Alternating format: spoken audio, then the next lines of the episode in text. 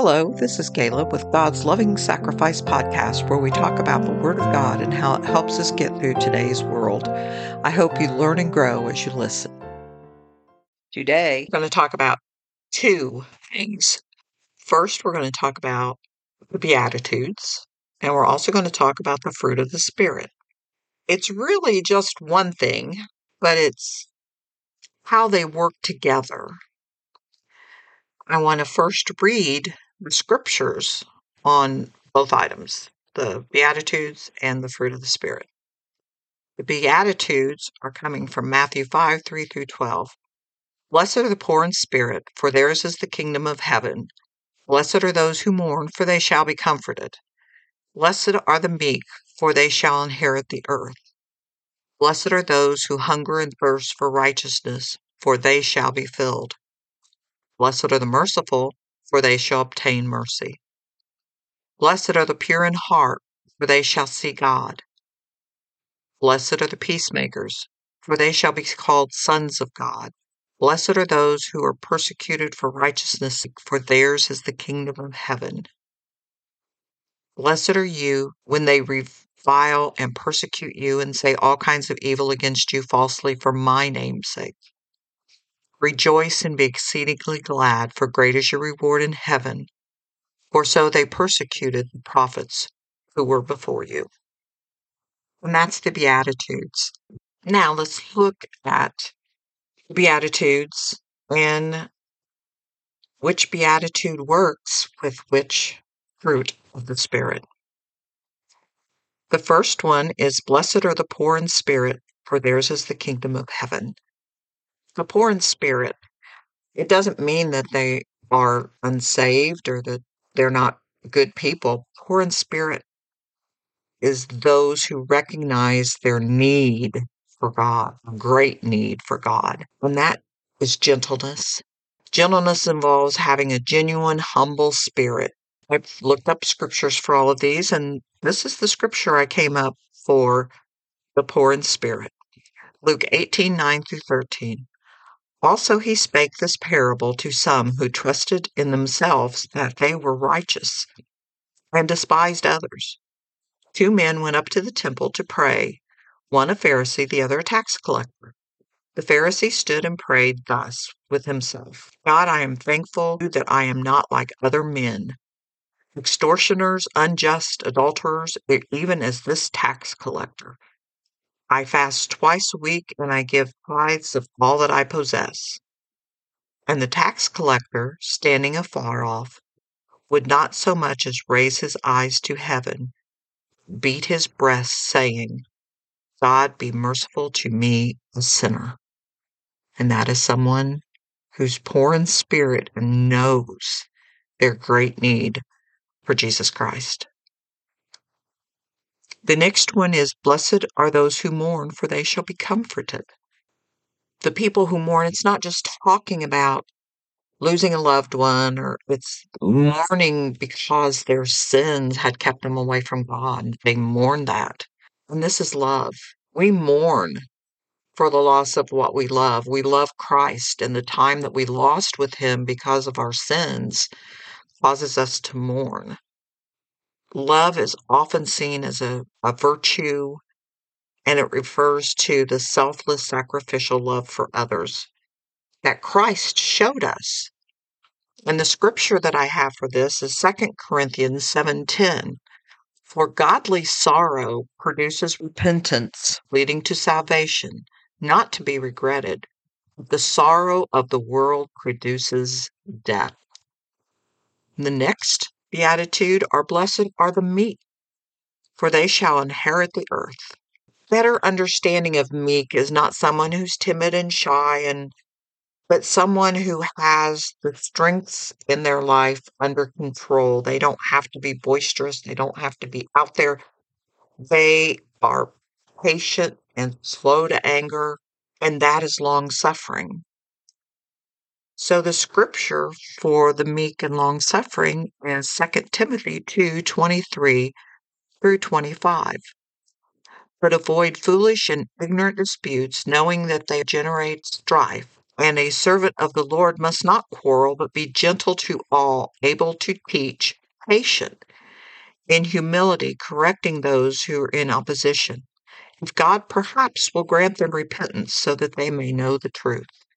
And the next one is Blessed are those who hunger and thirst for righteousness, for they shall be filled. That is somebody who is desperate to do the will of God. And to me, that's faithfulness. People who are faithful to God are going to do the will of God. Faithfulness is another virtue, but it relates to loyalty and reliability and trustworthiness in your relationship with Christ. The scripture that I found for this one is in Matthew 6 32 through 33. For after all these things the Gentiles seek. For your heavenly Father knows that you have need of these things. Seek ye first the kingdom of God and his righteousness, and all these things will be added to you. And they are. When we are faithful with what Christ wants of us, he takes very good care of us. The next one is Blessed are the merciful, for they shall be shown mercy. Mercy. We all understand mercy. We all have seen the mercy that God gives us through salvation. And being merciful is kind, showing kindness, and that's their fruit of the Spirit. It's the quality of being generous and considerate towards others, even putting others' needs before your own. The scripture for this is Hebrews 8:12. For I will be merciful to their unrighteousness and their sins and their lawless deeds. I will remember no more. That's the mercy he showed us. That's the mercy he wants us to show to others. So that's kindness. Blessed are the pure in heart, for they shall see God. Pure in heart. We all know that person that is pure in heart. They're humble, they're dedicated, they know what moral excellence is, and that's how they live. And what better fruit for moral excellence is there than goodness? And the scripture for this one is Hebrews 12:14. Pursue peace with all people and holiness without which no one will see the Lord. And I love that scripture because it says, Blessed are the pure in heart, for shall see God. And Hebrews said that when we live in peace with people, we'll see the Lord. The next one is Blessed are the peacemakers, for they shall be called the sons of God. And it's easy to know that their fruit of the Spirit is peace. But the peace that fruit of the Spirit, it's an inner peace. It's reconciliation with God, living in harmony with others. And those people have received peace and they also offer peace to others. John 14, 27. Peace I leave with you, my peace I give to you. Not as the world gives, do I give to you. Let not your heart be troubled, neither let it be afraid, because that is God's peace. Isn't that wonderful? The next one is Blessed are those who persecute you because of righteousness, for theirs is the kingdom of heaven. And if you're persecuted because of righteousness, you consistently continue doing the things that God has you to do. So many people, when they're persecuted, it is very easy to just say, okay, I'm going to give up on that. Too many people are yelling at me, so I'm just going to do whatever they say so I don't have to go through this. But these people have self control. No matter what their situation is, they are going to live for Christ. So their fruit of the Spirit is self control. And the scripture for that is 2 Timothy 3:12. Yes, and all who desire to live godly in Christ Jesus will suffer persecution. If you're suffering persecution, look at your life. Are you living godly in Jesus Christ? The last one is Blessed are you when they revile persecute you and say all kinds of evil against you falsely for my sake. Rejoice and be exceedingly glad, for great is your reward in heaven. Joy, this is one of my absolute favorite fruit of the spirits, is joy God gave me a joy that just, I, I can't explain the joy that He gives me. I can't explain the joy that He took me out of circumstances and made me a joyful person. Nothing could take that joy. Nothing. Get a little excited about joy. It's not dependent on your circumstances, it's dependent on your relationship with Jesus Christ. So no matter what comes against you, you have joy. And that's what their fruit of the Spirit is. And the scripture I got for this one is kind of different because it's the Beatitudes from Luke. But I thought it was cool that, of course, you all know that I use the New King James Version, and this is the scripture from it Luke 6 22 through 23. Blessed are you when men hate you, and when they exclude you and revile you, and cast your name as evil for the Son of Man's sake. Rejoice in that day and leap for joy, for indeed your reward is great in heaven. This is all just a roadmap to God's reward of heaven. If we live our lives and our fruit is the fruit of the Spirit, all these things will be added to us if we trust in Him, if we're long suffering, kind, if we love, and if we're faithful. I looked to see other people who had compared the Beatitudes with the fruit of the Spirit, and I didn't find a lot on it. And so I decided to do this research on myself with my research buddy, my son. And this is what we came up with. It's not set in stone, it's what I feel that God was showing me. And this information that we came up with has made me very excited. It's very exciting to think that when Paul was writing about the fruits of the Spirit, he was using the Beatitudes. Maybe he didn't realize that's what he was doing, but he was using the Beatitudes. They go together.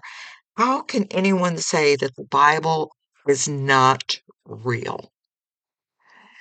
There's no way that two different people sat down and captured the exact same thing in such a different manner. I get so excited when I see how the Bible agrees from book to book, from writer to writer. I love studying. I love looking and, and finding these gemstones that are in the Bible. And I think that's very important. All of these things that I talked about, the one thing it doesn't talk about is how important the Word of God is.